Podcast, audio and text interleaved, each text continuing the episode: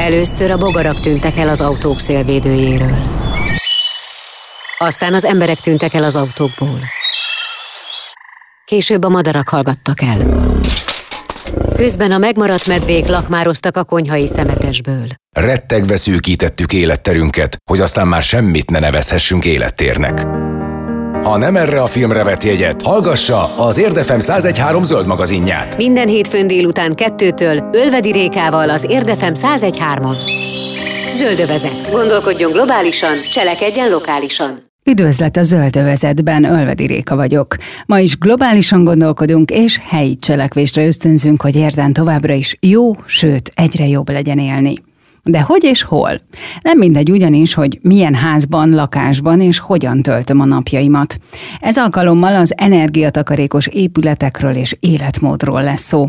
Kiderül majd, milyenek a passzív és aktív házak, vagy milyen építeni egy dombházat és abban lakni érden. Illetve a nálunk is ismert svéd lakberendező cég milyen kihívásokkal, applikációval segíti a tudatosabb, környezetkímélőbb életformát. Az interjúkat Jakab Aponyi Noé Noémi készítette. Varga és Levente építéssel beszélgetünk a passzív-aktív házakról, illetve energiatakarékosságról. Én most rákerestem a neten, mert valami rém hogy nagyon komoly EU-s előírások vannak, és egy nagyon régi hír, egy 2013-as hírt találtam, hogy 2020-tól gyakorlatilag csak passzív házakat lehetne építeni, de hát ez, ez azért annyira nem valósult meg, tehát hogy 2020-ban most még mi nem régiben voltunk lakásvásárlásban, és hát majdnem az összes érdi családi házat, illetve lakást kondenzációs gázkazánnal kínálták, tehát hogy, hogy ez azért még nem teljesen teljesült. Ugye erről te mit tudsz, hogy mik most az előírások? Nem mondom őszinte, a friss előírásokat én se követem, pontosan azért, mert, mert ezeket nem tartják be. Hmm. Nagyon sok előírás idétlen, csak felesleges papírmunkát generál, és az eredeti célt, hogy az építési törvénynek az az alfejezete, hogy az épített környezetvédelmiért, most ezt az eredeti célkitűzést az épített környezetvédelmét nem szolgálják. Uh-huh. Annyi könnyítés volt már az építőiparban az utóbbi években, hogy, hogy már, már követni is nehéz, annyira könnyű, hogy már, már magától megy minden adminisztráció. Annak idején, amikor a csokot bevezették, akkor sokunkban volt egy óriási nagy felbuzdulás, akkor lépett ugyanis életbe ez a fajta szabály, amit említ, ugyanis ez fokozatosan került bevezetésre, első körben, pont abban az évben, amikor a csokot bevezették, az volt a szabály, hogy az állami támogatással épülő ingatlanokat már közel nulla energiájú épületnek kell megépíteni. És akkor ez, itt több szakmai szervezet örömködött is, mindenféle nyilatkozatok láttak napvilágot, sok örömteli hír és újságcikk jelent meg, aztán hát a kormány gyorsan kapcsolt és cáfolt mindent, hogy hát ez a csok ez nem számít olyan jellegű állami támogatásnak, tehát továbbra is lehet szar minőségű házakat építeni, és ez így van. Látom itt érden is, hogy milyen házak épülnek, még az a ház, amire még úgy azt mondom, hogy a kornak megfelelő vastagságú hőszigetelést rá is rakják, hát a csomóponti kialakítások botrányosak. A nyilászárók beépítése botrányos, a tető csatlakozásának kialakítása botrányos, a lábazatok hőhídasak. Ezek egyáltalán nem a 21. századnak megfelelő épületek. És akkor kicsit nézzük meg, hogy mi lenne mégis az, ami, ami megfelelne pedig ennek. Tehát, hogy mik azok az aktív, meg passzív házak. A passzív ház az a korábbi fogalom, nem fogom tudni pontosan idézni, ez egy gépészeti leírása az épületnek bizonyos nyomáskülönbségek között, hogy viselkedik a ház. A passzív ház az gyakorlatilag azt jelenti, hogy nagyon alacsony, gyakorlatilag nulla energiafelhasználású az épület, mert egyszerűen a saját belső gépészetével minden lehetséges felhasznált energiát magasabb hatásfokon használ föl, és eleve olyan jól hőszigetel, hogy nagyon kevés energia szükséges az épület működtetéséhez. Az aktív ház ehhez képest annyival több, hogy nem csak, hogy kevés energiát fogyaszt, hanem kifejezetten termel, tehát több áramot, illetve több energiát termel, mint amennyit felhasznál. Uh-huh. Szerinted miért van az, hogy van az, hogy a napelemeket ugye engedik, tehát hogy ahhoz vehetünk föl akár ilyen nullás hitelt is, de hogy, de hogy a szélenergiát azt meg mereven ellenzik. Tehát, hogy például mondjuk, ahol mi most lakunk, ott tudom, hogy majdnem mindig fúj a szél, ilyen kis családi házra való, nem tudom, biztos van valami kisebb szélerőmű, az, az, az tök jó lenne. A attól kéne kérdezni, aki ezt a hülyeséget kitalálta. Uh, annak idején készültek uh, tanulmányok, feltérképezték Magyar ország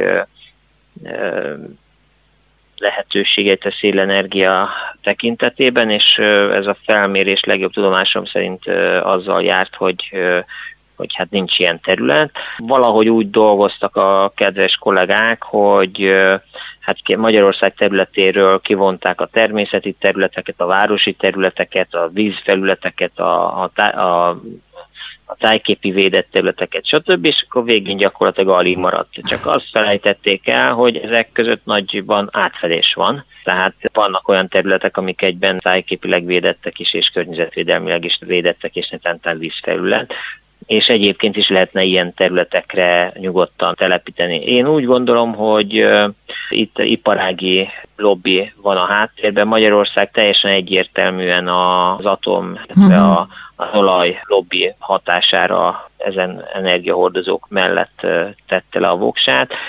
A napenergia az egy, az egy érdekes dolog, hogy, az miért kezdhet el szép lassan terjedni itt, itt fű alatt. Én úgy gondolom, hogy itt is egyes napelem nagy beruházásoknak a, a, a beruházónak a lobby érdeke, illetve hát ezek olyan kis teljesítmények, hogy, hogy ez, ez még úgy elmegy fű alatt, és ahhoz, hogy a nemzetközi kötelezettségeinknek eleget tegyünk, ehhez látszik intézkedésnek a napenergia hasznosítása ez megfelelő.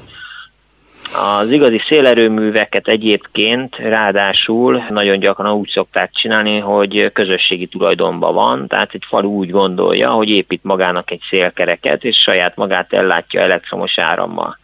Most könnyű belátni, hogy a hatalom számára ennél borzasztóbb nem képzelhető el. Tehát micsoda dolog az, hogy egy falu valamilyen saját problémáját megoldja.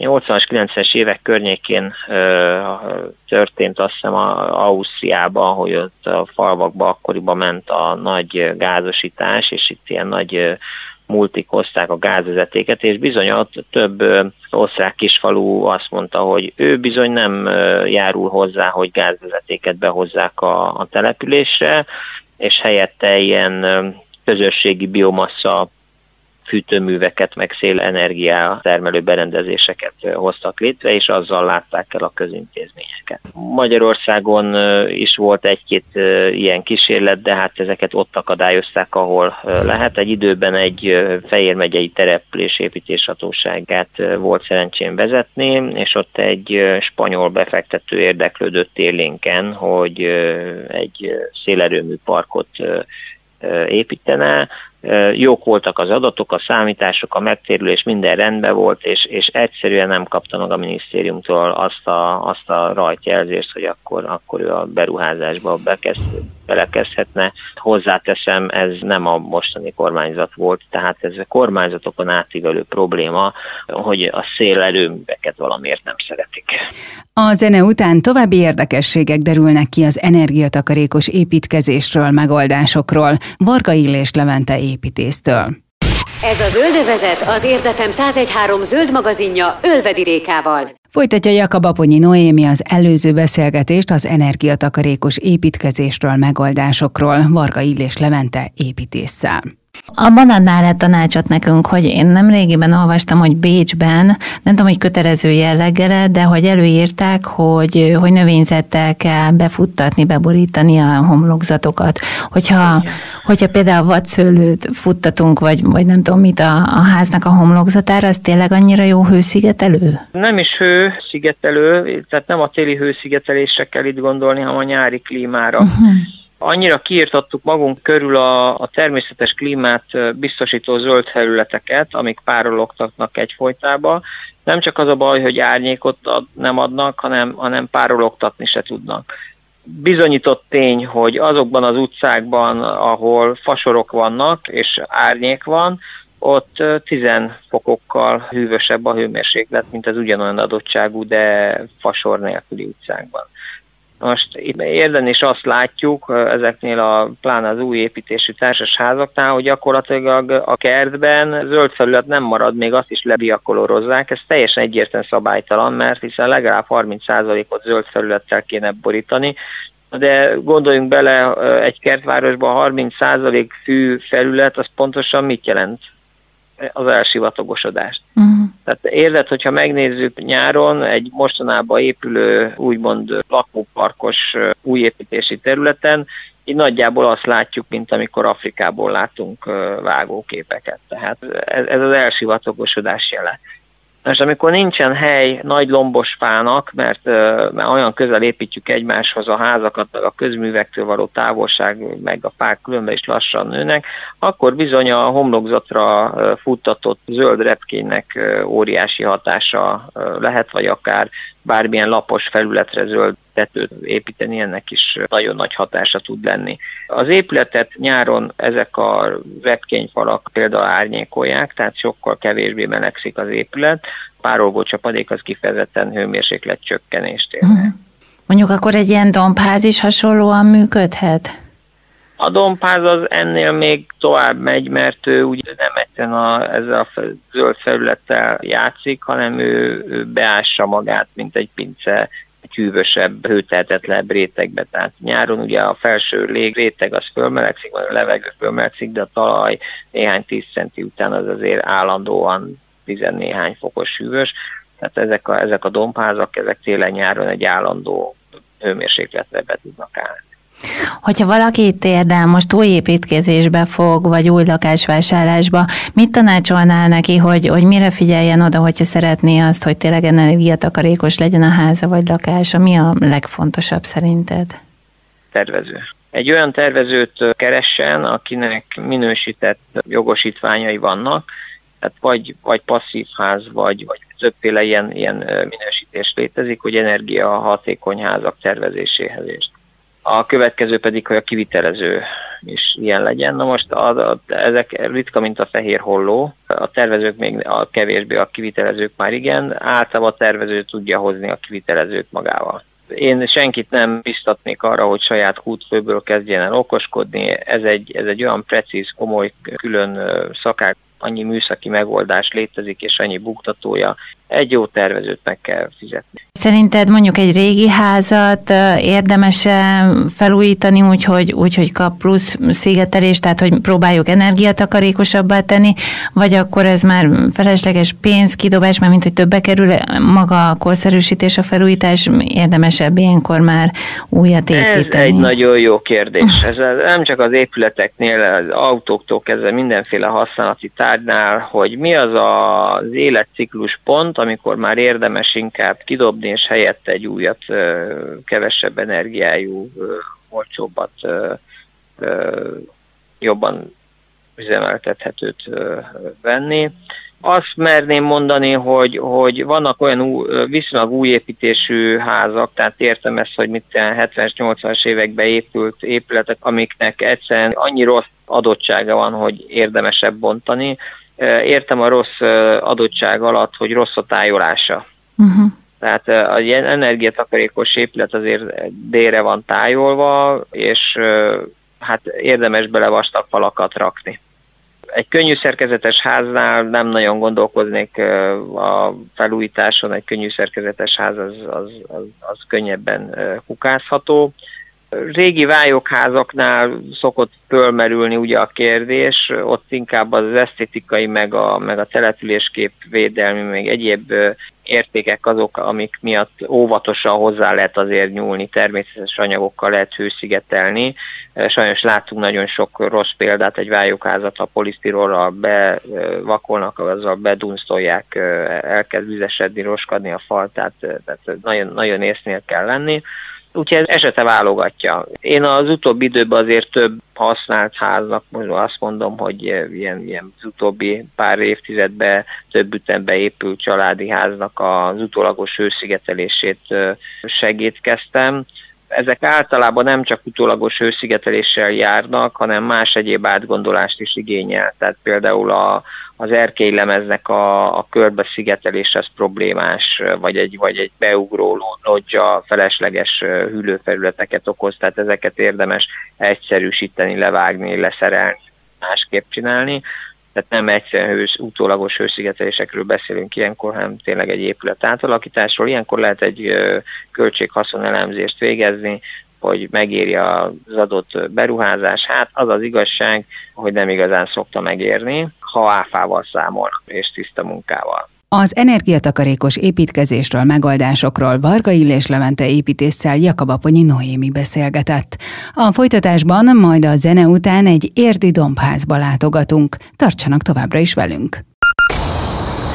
Érd nagy részt kertváros. Aki itt él, ezért lakik itt. Ha valaki ezért lakik itt, akkor nem lehet mindegy neki, hogy mivel milyen kárt okoz a természetben. Zöldövezet. Gondolkodjon globálisan, cselekedjen lokálisan. Az Érdefem 1013 zöld magazinja Ölvedi Rékával minden hétfőn délután kettőtől. Nem is annyira új, de mégis. Van, és úgy néz ki, még sincs. Mi az? Ez a dombház, amelyet elődeink már az őskorban is felfedeztek, építettek az előnyei miatt, amelyek között például a fantasztikus és természetes hűtés-fűtés rendszer, valamint a minél nagyobb zöld terület megőrzése, így a tető újrahasznosítása, például a kokáért konyhakerttel. És igen, akár érden is megvalósítható. Erre is van már látható, követhető példa. Jakabaponyi Noémi alaposan meg is nézte ezt az érdi hobbitházat. Tóth Andorral beszélgetünk itt a Dombháza előtti teraszon. Jöttem erre fel, akkor tulajdonképpen arra jöttem rá, de már korábban is azért világos volt, hogy eléggé dimbes dombos, tehát adná magát a környezet ahhoz, hogy dombházat épüljenek, de azt hiszem ez az első talán itt érden. Jó kérdés, úgy hallottuk, hogy egy már van valahol azt hiszem parkvárosba. De olyan túl sok konkrétumot nem tudunk róla. Nekünk ez volt az ötlet, mi így indultunk neki. És miért pont Dombházban gondolkodtatok? Nem volt konkrét elképzelés, hogy mit. Amikor tudtuk, hogy van lehetőségünk házat építeni, akkor kerestem azt a megoldást, ami leginkább gazdaságos. Tehát az én szempontomból a gazdaságosság volt az elsődleges szempont. Feleségem meg egyszerűen neki ezt tetszett, ez a stílus. És itt láttam, de azért elmondanád a rádióhallgatóknak, hogy hogyan is néz ki, meg ti saját kezetekkel építettétek? Igen. Igen, hát nem feltétlenül azért, mert annyira unatkozunk, hanem erre volt lehetőségünk. Én magam építésvezetőként dolgozok egyébként is, tehát nekem ez a szakmám. És hát úgy néz ki gyakorlatilag a dolog, olyan telket kerestünk, ami megfelel a, ehhez a házikhoz, tehát fontos volt az, hogy minél kevesebb legyen a fölösleges munka. Most ez sík terepen nem igazán lehet jól megcsinálni, úgyhogy ezért eh, kerestünk egy olyan megfelelő lejtős telket, ahova ezt így bele lehet úgymond tolni a földbe. Így gyakorlatilag egy ilyen viszonylag minimális, egy ilyen 4-500 köbméternyi földelszállítás volt csak a területről. Az összes többit az gyakorlatilag megmozgattuk ennek több mint a háromszorosát. És a másik fontos, hogy attól, hogy ez egy dombház, én eh, inkább úgy szoktam hívni, hogy modern dombház, mert a legmodernebb technológiákkal építettünk, tehát nem ilyen valahogy összerakom történet, hanem vasbeton szerkezetű a maga az egész házikó. Tehát ez egy tömör vasbeton kocka, ami bele van téve a földbe, jól leszigetelve, és hát ez adja az előnyét is a, az egésznek, hogy egy masszív szerkezet, ami ráadásul nagyon jó hőszigetelésű, amiatt, hogy a kétharmada a föld alatt van. Na pont ezt akartam kérdezni, hogy én úgy olvastam, hogy a dombház ez gyakorlatilag megfelel egy, egy passzív háznak megfelelhet, nem volt célunk a passzív ház, és van is valamennyi fűtési költségünk. Ennek az az egyszerű oka, hogy ha passzív házat akar az ember építeni minősítetten, akkor ahhoz minősített anyagok kellenek, és pusztán a minősítés az, az nagyon megdrágítja ezt a, a dolgot. És ezért nem volt ez cél, illetve hát a költségvetési keret se adta azt, hogy ez megvalósítható legyen. De energiatakarékosság szempontjából Közel jó, passzív. Hát. És akkor jó hőszigetelő is, meg zajszigetelő is? Igen, igen, tehát itt kint talán bele is hallatszik a a felvételbe, hogy az autópálya azért ide hallatszik, tehát itt van gyakorlatilag tőlünk három háznyira az autópálya, de bent a házban gyakorlatilag nem hallatszik a, ez a zaj. És akkor például, hogyha nagy kánikula van, akkor oda bent kellemes hűs van. Igen, igen, tehát ez úgy néz ki, hogy nyáron nyitott ablakok mellett van maximum 26 fok, amikor kint már ilyen közelít a 40-hez, és télen fűtés nélkül plusz 10 fok van.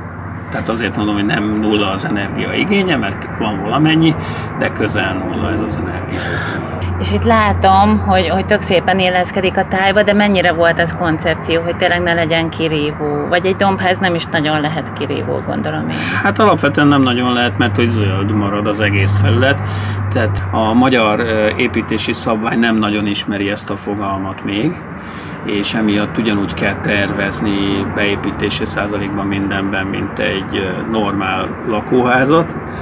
A geodétának volt kicsit nehéz dolga, amikor az átadáshoz készülöttünk, mert fel kellett tüntetni az épületet, és bajban volt, mert gyakorlatilag két falat tudott felrajzolni a térképre, és először nem nagyon értették, hogy mi ez a két vonal, mert hogy a többi része, ami földdel akart, azt hivatalosan a földhivatal nem tudja értelmezni.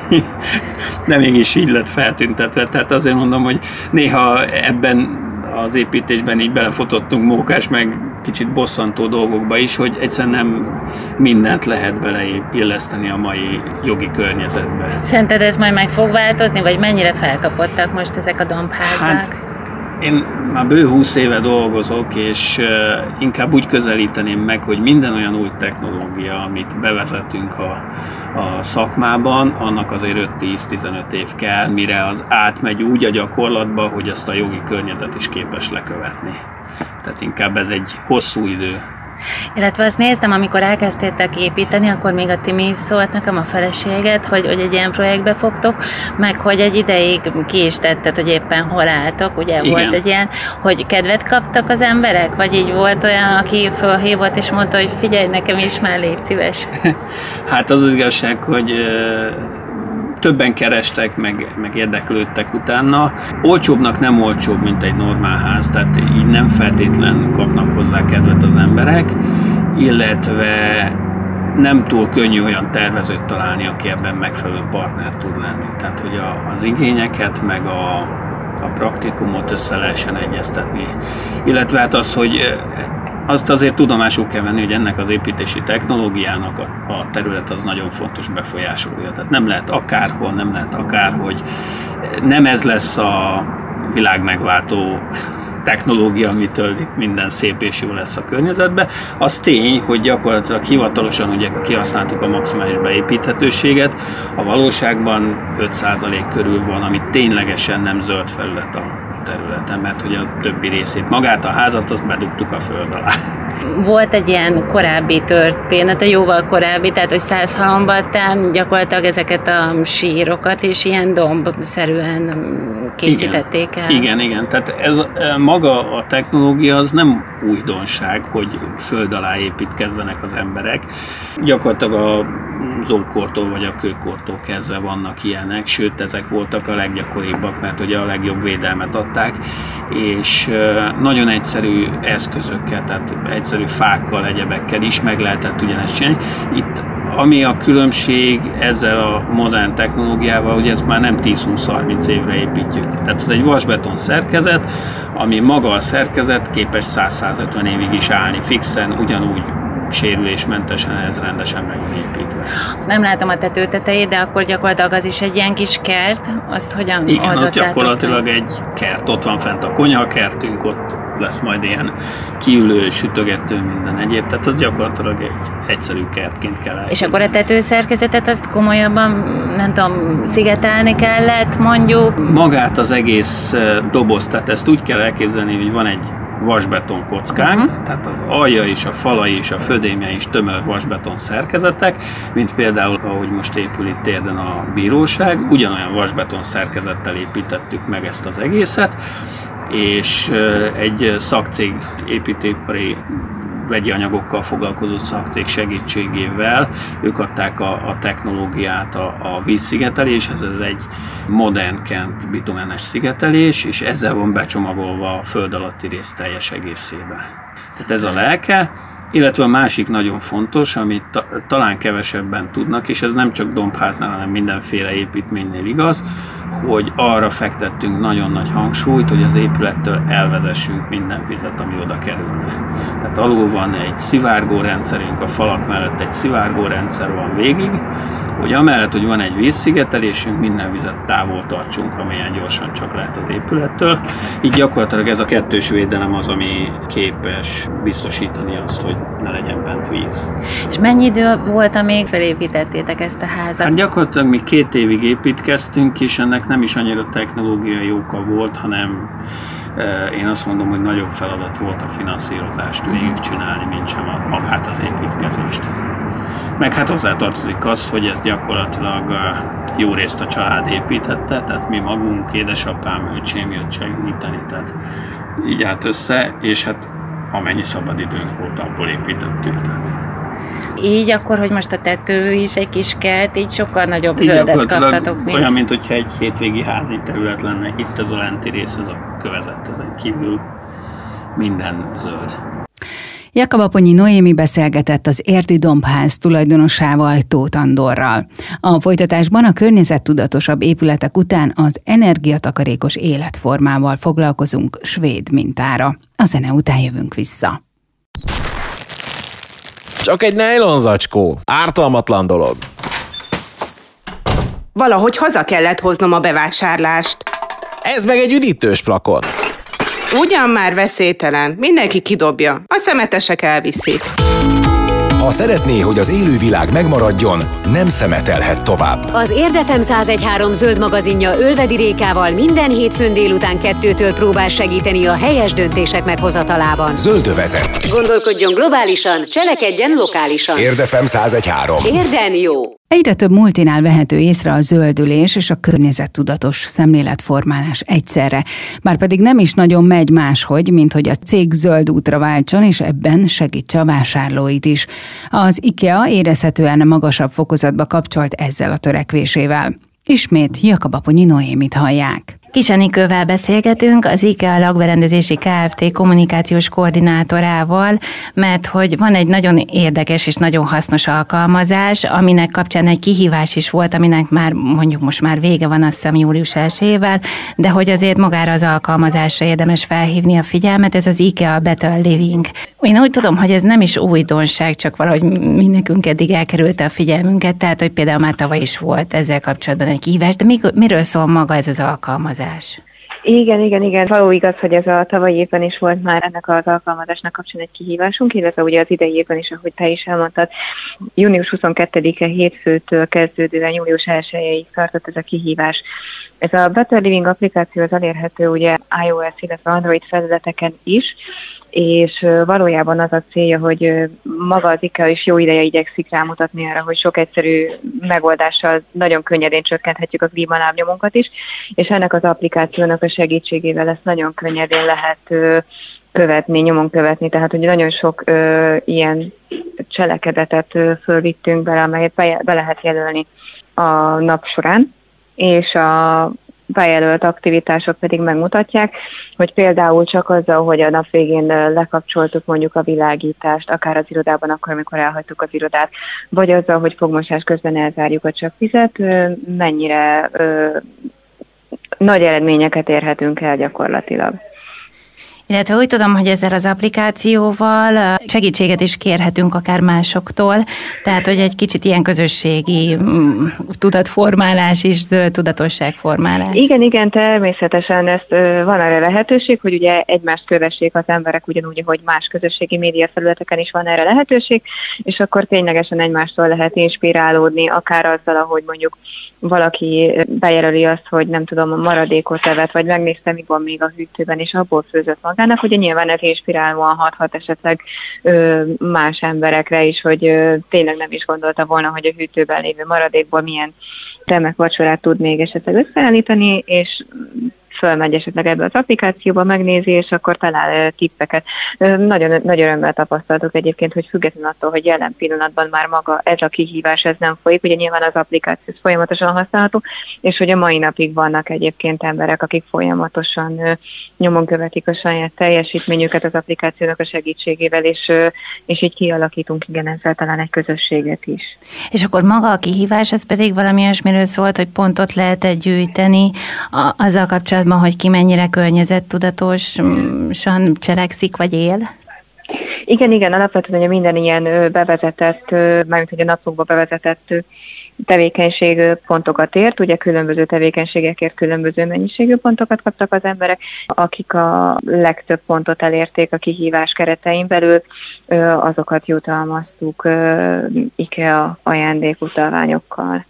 És akkor, hogyha jól tudom, akkor a legjobb 30-nak adtak ilyeneket. Igen, valóban 30 embert jutalmazunk, ugye folyamatban van a kiértesítésük, illetve a kapcsolatfelvétel velük, valamint a további adminisztrációs tevékenységek, amik annak érdekében folynak, hogy a játékszabályzatban megfelelten tudjuk teljesíteni ezt a kihívást. Több mint 1300 fő vett részt ebben a kihívásban június 22-e és július 1 -e között. Ez alatt a 10 nap alatt a vásárlók között való kihívásban több mint 47 ezer kg széndiokszidot, 3400 kg hulladékot és 450 1900 liter vizet takarítottak meg a részvevők, ami szerintem egy nagyon-nagyon szép eredmény. És ami szerintem még szintén fontos kiemelnünk, hogy hogy ezek tényleg nagyon apróságnak tűnhető tevékenységek, tehát a, a legnépszerűbb, az öt legnépszerűbb tevékenység például, hogy a kulacsok vízzel való újratöltése, a csap elzárása annak, amikor a használata nem indokolt, például akár fogmosás közben, a világítás tudatos lekapcsolása, ugye az, amit említettem, hogy a nap végén, amikor az irodából indul valaki, akkor lekapcsolja a fényt. Ugye azt is be lehet jelölni, ha valaki természetesen szabályozza a fényt, akár függöny, vagy deluxa, vagy redőny segítségével. Az elektronikai eszközök használatának csökkentése, illetve a természetes hőmérséklet szabályozásért is.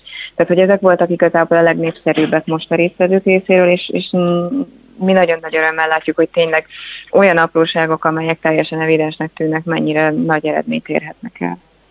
Ezek szerint jövőre is számíthatunk majd hasonló kihívásra, illetve addig is lehet használni bátran ezt az appot le lehet tölteni, és ott lehet mindenféle tanácsot, útmutatást kérni, hogy hogyan lehet tudatosabban élnünk. Igen, igen, mindenképpen ezt javaslom, hogy aki, aki szeretne tenni a környezetért, akkor esetleg töltse le ezt az applikációt, és kezdje el használni, mert tényleg nagyon, nagyon hatékony, és nagyon jó ötleteket találhat benne. Ugye alapvetően célunk az, hogy az egészséges és a fenntartható életmód megfizethető, vonzó, és a lehető legtöbb ember számára elérhető legyen, és gyakorlatilag ez az applikáció is egy lépés ennek irányába. Úgyhogy a jövőben is törekszünk arra, hogy minél több ilyen fenntarthatósággal kapcsolatos tippet, illetve javaslatot oszthassunk meg a vásárlóinkkal, illetve az érdeklődőkkel, úgyhogy mi bízunk benne, hogy, hogy ezt a vásárlók is örömmel veszik. Nem is olyan régen indítottuk el egyébként az IKEA-nak a podcast csatornáját, amelyen keresztül szintén nagyon sok ilyen hasznos tippet és trükköt osztunk meg a hallgatóinkkal. Ez pedig az IKEA honlapján elérhető, vagy hol? Jelenleg a YouTube-on, illetve a Spotify-on található meg a podcast csatornánk, igen. Uh-huh. Illetve amit én is láttam, igaz, hogy ez már más, de ugyanúgy az IKEA-hoz tartozik, vagy csatlakozik, hogy például húsmentes húsgolyóval is most előálltak, illetve hát próbálják a szelektív hulladékgyűjtésre és a, a, az ételtárolásra is mindenféle lehetőséget megadni a vásárlóknak, hogy tényleg kicsit környezettudatosabban, zöldebben éljünk, illetve bevezették a, a bútor újrahasznosítást is, hogyha nevezhetem így. Igen. Igen, valóban így van. Ugye augusztus 1-től elérhető minden magyarországi áruház éttermében, illetve a svéd finomságok boltjában a húsmentes golyó, és ugye ez gyakorlatilag ízében, állagában, fűszerezésében nagyon hasonlít a svéd húsgolyóhoz, ami ugye a legnépszerű, egyik legnépszerűbb terméke az áruházi éttermeinknek, azonban a karbonlábnyoma az 4%-a az eredeti húsgolyónak, tehát hogy ez is egy nagyon fenntartható termékünk, és június 15-én indítottuk el a bútorok második élete elnevezésű szolgáltatásunkat, amely jelenleg a Soroksári Áruházunkban elérhető, és ennek is ugye az a lényege, hogy azok a jó állapotú, de már nem használt IKEA bútorok, amelyek már a vásárlóink számára mondjuk egy élethelyzet alakulása miatt már nem szükségesek. Gondolok itt például arra, hogy hát nyilván ugye a gyerkőcök nőnek, és kinővik például a kiságyukat, attól még nem biztos, hogy ez a kiságy már használhatatlan, és ebben az esetben ugye a Soroksári IKEA áruház egy IKEA ajándék utalványért cserébe visszavásárolja ezeket a termékeket. De alapvetően célja az IKEA-nak, hogy körkörös működésre álljon át gyakorlatilag, tehát mi igyekszünk minden saját termékünkre, illetve akár a, a hulladékunkra is nyersanyagként fókuszálni, tehát hogy ez egy nagyon-nagyon fontos lépés a mi életünkben is. Jakab Aponyi Noémi beszélgetett Kis Enikővel, az IKEA kommunikációs koordinátorával. Ez volt az Érdefem 1013 környezetvédő műsora, a Zöldövezet műsorvezető társam Jakab Aponyi Noémi volt, én pedig Ölvedi Réka vagyok. A következő alkalommal újabb zöld és természetes témákkal foglalkozunk, majd tartsanak akkor is velünk. És addig is várjuk megkeresésüket a zöldövezetkukac érdefem.hu e-mail címen. Köszönjük a figyelmüket, további szép napot! Gondolkodjunk globálisan, cselekedjünk lokálisan, mert érden jó. Ez a Zöldövezet az Érdefem 1013 zöld magazinja Ölvedi Rékával.